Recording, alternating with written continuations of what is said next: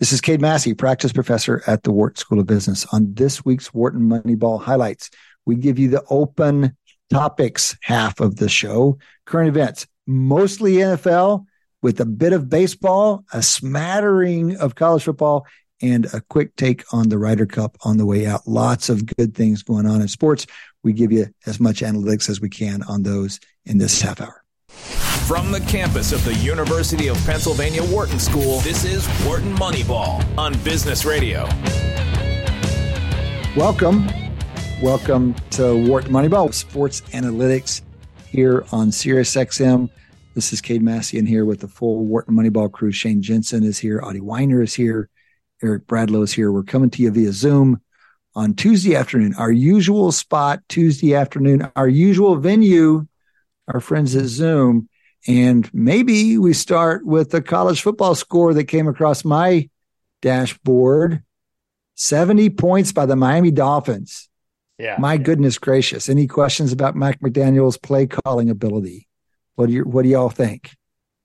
Yeah, I mean, it's, it's, I mean, again, it's especially impressive given. I mean, Denver was not a good team last year, but it was a team that was very much carried by its defense. It seemed to be actually a, an elite defense paired with a mediocre at best offense. This year, that suppose you know that that that same defense just had ten touchdowns scored on it. First time in NFL history, five passing and five rushing touchdowns. Incredible. And can I, I want to comment about defense. The little I know about NFL forecasting is that past defense doesn't predict future defense very well. So past performance mm, in the past. If you if you, you mean, if, you, you, if you rank teams no, by no, last year's year. defense, and the, you know last this, year. it would be predictive of this year's defense. But less predictive than offense is what audio. Oh yeah, well, that, I mean nothing that, predicts this result. I'm just saying that it's not like they put this uh game. You know, they didn't put this score up on the Chicago Bears, for example, uh, where we know their defense is bad. Right.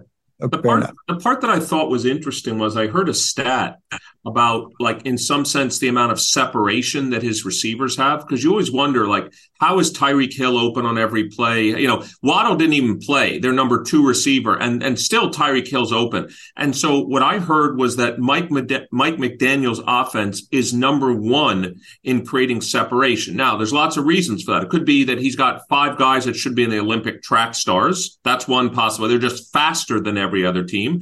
Um, the explanation given was also that um, it's the scheme. And so yeah. he's developed a scheme where he's got players in open space basically yeah. on every play. And so uh, this is where advanced analytics can really help us decompose is it speed? Is it the scheme? Is it, how, you know, so to, yeah, and it's probably not surprising, Adi, as well, why Tua's leading the league in completion percentage because his guys have so much separation. And, and he's an accurate passer. I mean, so no, he's accurate too. To look at the stats on that. It's not like he would not be succeeding at his current accuracy levels. You know, the the extra separation his receivers are getting, it's probably leading to 10 touchdowns a game or whatever, but that, you know, he's still it's not just because of separation that it's interesting, Shane. I interpreted. I agree with you, but I interpreted the stat the opposite direction, which is how yeah. worse a quarterback could there be, and that person still complete a large fraction of their passes because the guys are so wide open. I no, I'm we saw it last year. We saw it last year when two they were two they were like scoring, you know, like 400, 500 yards a game when and then Tua was injured, and then we saw what happened. Well, one of the things that happens with that scheme and that kind of quarterback is that it's not just he hits the guy, but hits him in stride because the guys are moving all the time. And so the yards after catch are highly a function of how accurate the pass is.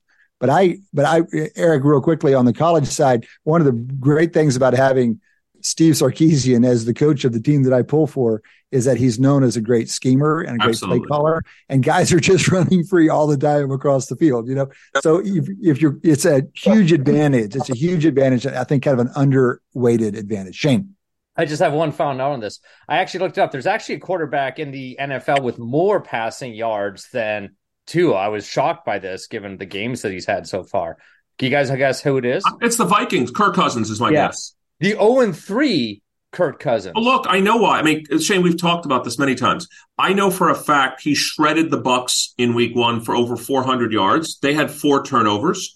Um, I think they've had maybe nine or ten turnovers. I'm pretty sure they lead the league in turnover margin in the worst in the worst way. They're last, and so they've turned the ball over time and time again. But I, yeah. it's I, I guess Kirk Cousins, so I knew that was the answer. But it wouldn't surprise me. Does he have a thousand yards already? It might, I, I'd say I, I might, yeah, it might be over a thousand actually. Yeah, but anyway, it's uh, yeah. I mean, the Vikings and Chargers are kind of both teams that you know the game's going to be close, and they'll find a way. they'll find a way to lose it. Last year they were very lucky and found a way to win games that were close, though we know what happened. well, me. but it does go. It does go. By the way, to a point you just made about that game, where the and Adi love, would love this too because my Zach Bradlow, Zach Drapkin also both tweeted about this. The Chargers. Let's be clear. The Chargers went for it, fourth and one. From their own 24 yard line, their own 24 Adi, with a minute 50 left. Now, let's be clear why that's the right analytics play. If they make the first down, the game is over. So it reduces uncertainty to zero. They literally could have knelt on the ball. And so it turns out that was a 89% versus 82% decision. 7% on that one play. A lot of people, the announcers just didn't get it. They were like, I can't believe they're going for it. Yeah. But this ends the game. And so that was a great analytics moment in the NFL. Another one was also the Packers down 14, scored a touchdown to go down eight in the fourth quarter went for two to go down six. That's another thing that comes straightforwardly out of analytics. And matter of fact, my my son Zach also texted me last night a mistake that the um the Bengals just beat the um whoever Rams. the Bengals who the Rams the Rams when the Rams scored a touchdown with three minutes left to go down four. They also should have gone for two to go down three, to go down two instead of three. Because again, let's remember if you're the road team and you're the worst team, if you're if the best case for you is overtime, then you've already cut your probability of winning to no more than 50%. Why not put yourself in a position where you win the game outright with a field goal? So both of those I thought highlighted analytics. Going for it on fourth and one, going for two down four, down eight, and going for two, which they didn't do, down four. Eric, I, am struck by a couple of your examples being you're lauding making the move that gives you a chance of ending the game in a positive way. And uh, that all makes sense to me, but I'm, I'm struck by the flip of it, which is something that seems to be the case that coaches are reluctant to make the move that introduces the possibility of ending the game in a negative way. So, for example, it was the Raiders, was it? Were it was it not who kicked the yeah. field goal? They were down. Yeah, they kicked a field goal down eight, it's just unbelievable. Two and a half and minutes. McDaniels was like, "Well, it was a two possession game anyway." Well, but here's the thing. This is it's the same logic. You see it over and over again. They feel they they don't want the probability of winning to go to zero. They want to extend the possibility of winning as long as possible, even if it reduces the expected likelihood of winning. So, had they gone for the first down or the touchdown in that situation and not gotten it, game over. No, and that's what they're trying to avoid. That's actually not true in that case. No, no, no, no. They still had the same number of timeouts, and they still could have stopped them. And then they the stop back. them at the five yard line, as opposed to kicking the field goal oh, and stopping them at the forty. Okay, so, so it's even worse. It's even worse. Than it's even worse. The game was not over. No. Okay, so it's interesting. So you know, uh, I have this model for for fourth down decision making. It's our new paper. We started talking about it a little this week. Uh, uh, Ryan talked about it at NESSIS. It went over real big. We ran real quickly. Hold on, real quickly. NESSIS is the Northeastern New England, New England Sports, uh, uh, Conference. So a, a, relatively, actually big sports analytics conference. And let me just say the the the the hubbub around this paper has been great. It was on Twitter. I've had comments from people in my email box. People love the paper. It's you and your PhD student. People yes. love this paper. So a couple of things they, they loved about it. I can't. We should maybe devote a session to talk about it. But one of the things that's relevant here is we contribute to the fourth down discussion a measure of uncertainty. Um, and the uncertainty actually comes from a bunch of things. There's obviously parameter estimates and model estimates, but the thing that we addressed is comes from the inherent uncertainty because you just don't have enough observations of football. You think you might have 50,000 or 500,000 plays to deal with, but you really don't, particularly when it comes to win probability models because the data is highly order correlated and there's selection bias. So we uh, have a way to deal with that to put it what we call level of confidence. And the play that we talked about here it just it's just one of the most biggest no brainers around. The go for it, no matter how you slice it, it's just nearly it's just a near certainty. So you're amazing, Adi. You're saying the main. I, I take one of your main lessons of this project to be you're you're not you shouldn't be as sure about your model as you think you are.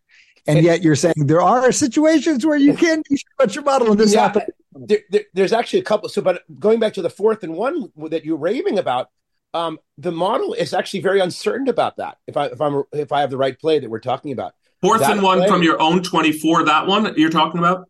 Uh, no, uh, I think this is one when you. Um, this was one of the games where there was they decided to kick the field goal rather than go for it. Go for it. Oh, this uh, is the Raiders game where they kicked the field goal down eight with two thirty left. No, no way. No, no that's way. not it. That was. Um, uh, I have to look it up. Can I ask a question about the fourth and one, just in general, that, as well as that specific way?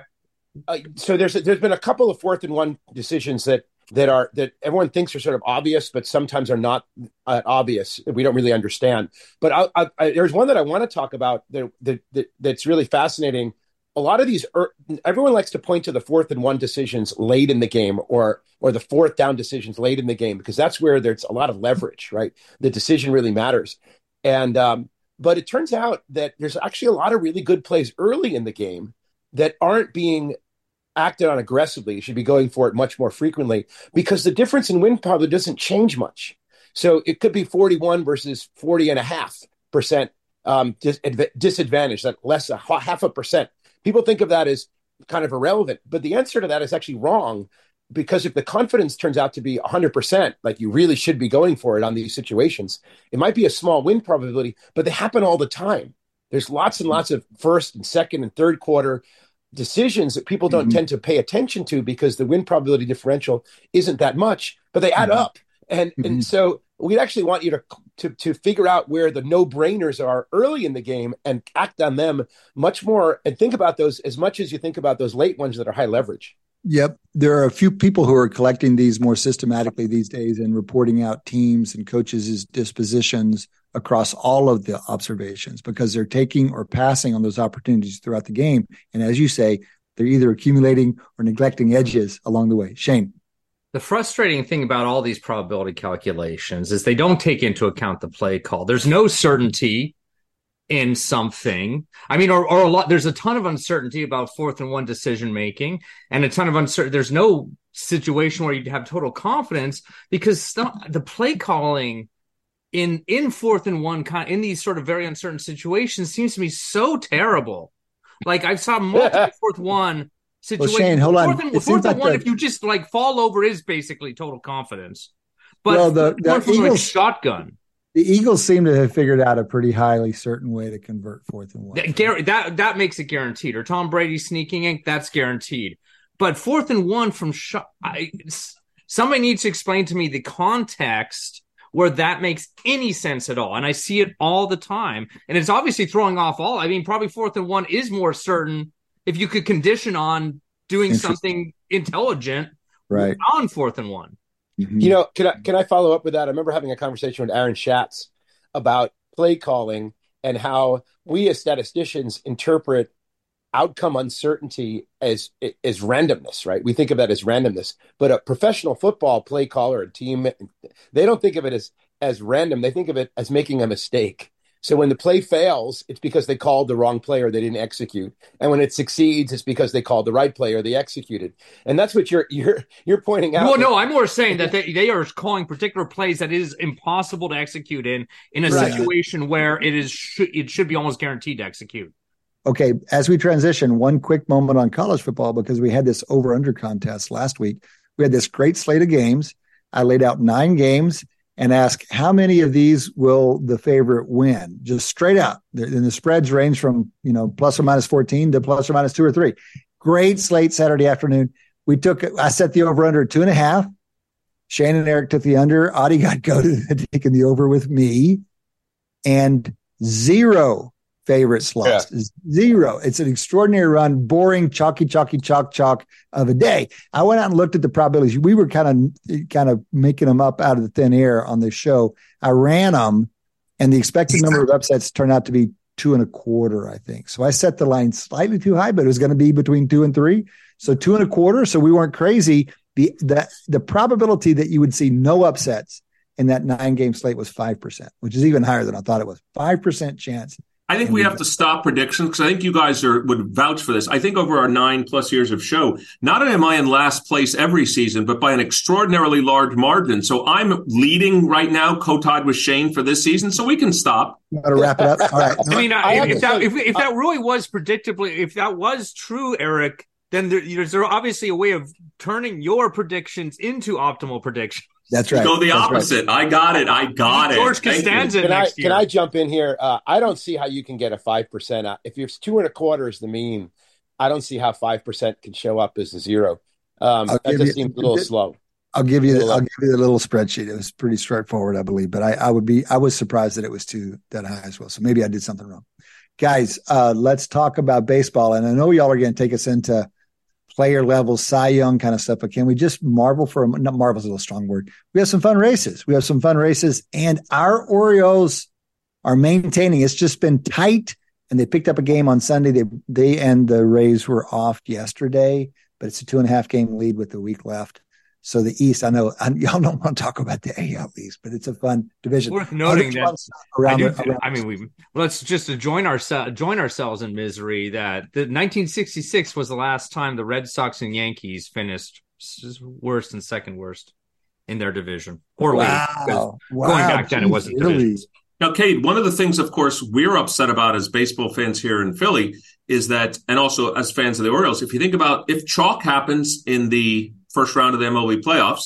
The yeah. second round will be the Orioles and the Rays. Yeah. And the yeah. other first round will be the Phillies and the Braves. Yeah. So brutal. I'm not too happy about either of those two, yeah, actually. Not, it's not great. How much on that point, how much of an advantage is it to get the buy, get your guys rested, get your pitching rotation set up just right, get the home field? It is an advantage, right? I mean, we've known for a long time that whoever won that or whoever won the AL East was going to see that same team in the second round as long as they make it through that best of three, which is not a given. Best of three. I mean, God, it's almost flipping coins.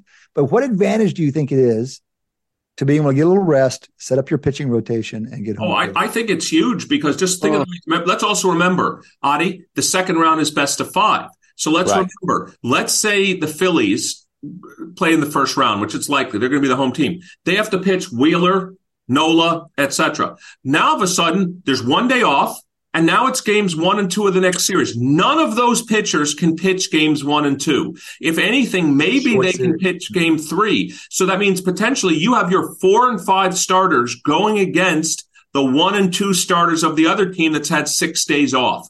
Already, you could argue an expectation you're probably down one and a half to a half. It's not two to zero, but it's probably one and a half to a half.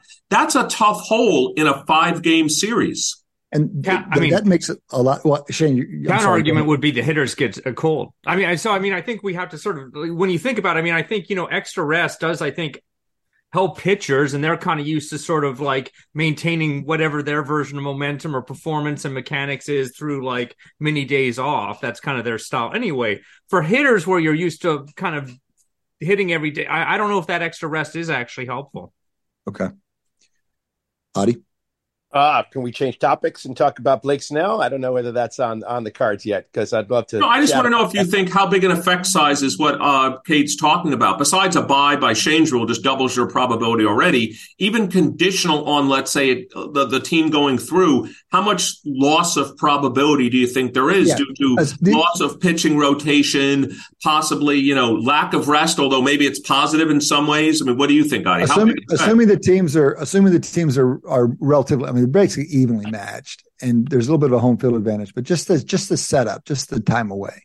Well, I mean, I think there's a little bit of advantage because you really want to pitch your best pitchers most frequently. That's really the most eh, biggest advantage you get, and if you can line them up, they're going to pitch the most in, in, the in the whole series if they get to start. If Wheeler has to pitch in the two three in the three game one, it, he's kind of running behind, and that's a that's a pretty big loss. On the other hand, I always wondered about this. Um, don't you not want to start your two best starters against each other, you'd like almost want to like have your number two or three guy go against their number one and have your number one go against their number two. I wonder that you accumulate a little bit advantage. I just think you guys are you guys are all so cute with your little strategies for the playoffs. It's a coin flip, right? I mean, come on, don't yeah, don't talk yourself into so like really, some kind I, of strategic thing again. Well, I will say one thing, Shane. I think you would agree with this. If you were the measurably worst team, like you can make an argument, anybody playing the Braves You could construct in a five game series. You could construct an argument, as Adi said, put your best pitchers games three, four, and five, and just hope you make it. Mm-hmm. It's not a horrible strategy if you didn't think, of course, they would do the same, but that's fine. All right. Well, that's that reminds me of Ryder Cup, which we'll get to uh, fleetingly on the way out. But Adi's got a Cy Young thing going on here. Adi. Yeah, so Blake Snell is going to win the Cy Young in the National League, um, I believe. Um, and there's a couple. Here's two, three facts about him I think are really interesting. One of them is um, he has a 1.2 ERA over 23 games this season, which is just unbelievably low. Um, Wait, his ERA for the season is 1.2? No, it's not. No, oh. over a 23 game stretch over the season, I think the last 23 games, which is ridiculous. No, not for the whole season as a whole. He's in the twos. But yeah. what's fascinating about him is he has almost five walks per nine, which is outrageously high for a pitcher of this quality, which to me is very fascinating because when you go to like Fangraphs, which has a war calculation, which is based on FIP, they just hammer him for having all these walks. But it's a great Blake sounds a great great example of why that's just dumb for pitchers because pitchers can give up walks strategically, if, particularly if they're wonderful, very high strikeout pitchers. pitch around the guys you that. want. You know, a walk when there's two outs is is is often irrelevant, and it's it's just to to well, to count a pitcher's stats uh, walks as equal is just sort of ridiculous. Um, so, uh, what do you want to say? if you're Blake Snell's quality, yeah, yes. maybe walks don't matter. Yes. But I mean, you're, you're pointing this out because it's so historically weird. I mean, he he is a, a weird pitcher because he's able to somehow pitch around walks, but in a way that most, you know, I still do think walks in general, like Walk, oh, of course, walk is great advice for pitchers in general. Absolutely. Very few of them have Blake Snell's kind of, I think, not replicatable talent of getting out of it. Well, sure, but the very best pitchers are able to do that, and that's something to recognize. Not mm-hmm. the your typical student, but the absolute best ones. So, if you look, for example, at his WAR, according to Fangraphs, it's around four. Um, our WAR calculation, a grid WAR, has him well over six, and and uh, Gerrit Cole is, is second place, um, and but and almost a game behind in terms of the season WAR level. But what's fascinating is because he never gets far in a game, he's he's nothing like the the pitchers from from like Pedro Martinez, you know, who would average about nearly 0.35 war per game, which is just crazy high compared to what what Blake Snell's doing. It's like not even on, just a little bit more than half that because you he's not he's pulling him in the fifth or sixth inning game after game. Starters are just not being used in today's game. All this is telling me that the Cy Young race in the NL was underwhelming this year. yeah, well, but it's remarkable figures for an underwhelming race. I mean, to be generally that good on a per game basis, per inning basis, actually. Per inning, exactly. Yeah, it's per like, inning. He's he's the best kind of like weird closer as starter out there or whatever. you got it.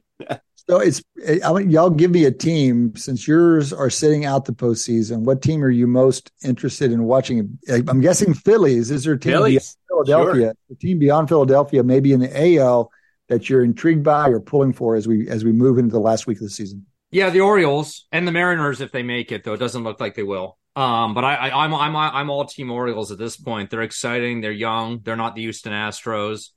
Um, you know, this to see uh, from a Red Sox fan, the season is not a six has not been a success, but it's also not been a failure.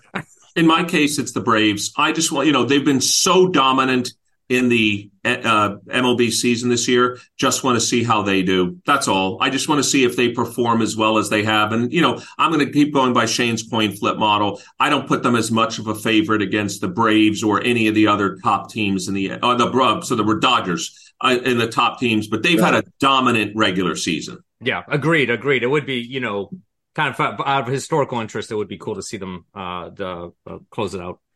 Okay, last word. Ryder Cup, one of the best events in sports, only every other year. U.S. going back to Europe. They have not won in Europe in 30 years. They've got a much more seasoned team than do the Europeans. European top heavy, bottom heavy. By some accounts, they have the top three golfers out of the 24 and the bottom three golfers out of the 24. What are you expecting to see in just the last few bits here. What are you expecting to see? How excited are you about this Ryder Cup? Well, U.S. hasn't won on foreign soil in 30 years, so that's also interesting and exciting. And uh, it's always interesting to see who can take down potentially the top golfers in the world. And so it's it's a very interesting Ryder Cup. And, I agree. And, and there's the polarization index is high but anybody can, right? This is the thing about match play in golf. I mean, anybody can take down the top player in golf. This is, I mean, the the, the guys you haven't heard of from Denmark, those guys are going to take down somebody in golf. It's going to. I think I think all of you know the stat in the last two seconds. Tiger Woods, I think, is 8, 12, and four in the Ryder Cup uh, singles matches. So let's or or single in that plus the President's Cup. So the, the greatest golfer of our generation has basically a slightly sub 500 record. I think Shane is seeing another coin flip model. He's going to be he's going to be. Uh, it's my momentum. He's expanding his uh, reach. All right, guys, that's been another Wharton Moneyball here on Sirius XM for the whole crew. We had everybody in here for the whole hour. Adi Wyner, Shane Jensen, Eric Bradlow. This has been Cade Massey. Big thanks to Matty Datz, the boss man, always keeping us on track. And a big thanks to Dion Simpkins, the associate boss man, for doing the real work around here. Thank you guys for listening. Come back and join us next time. Between now and then, enjoy your sports.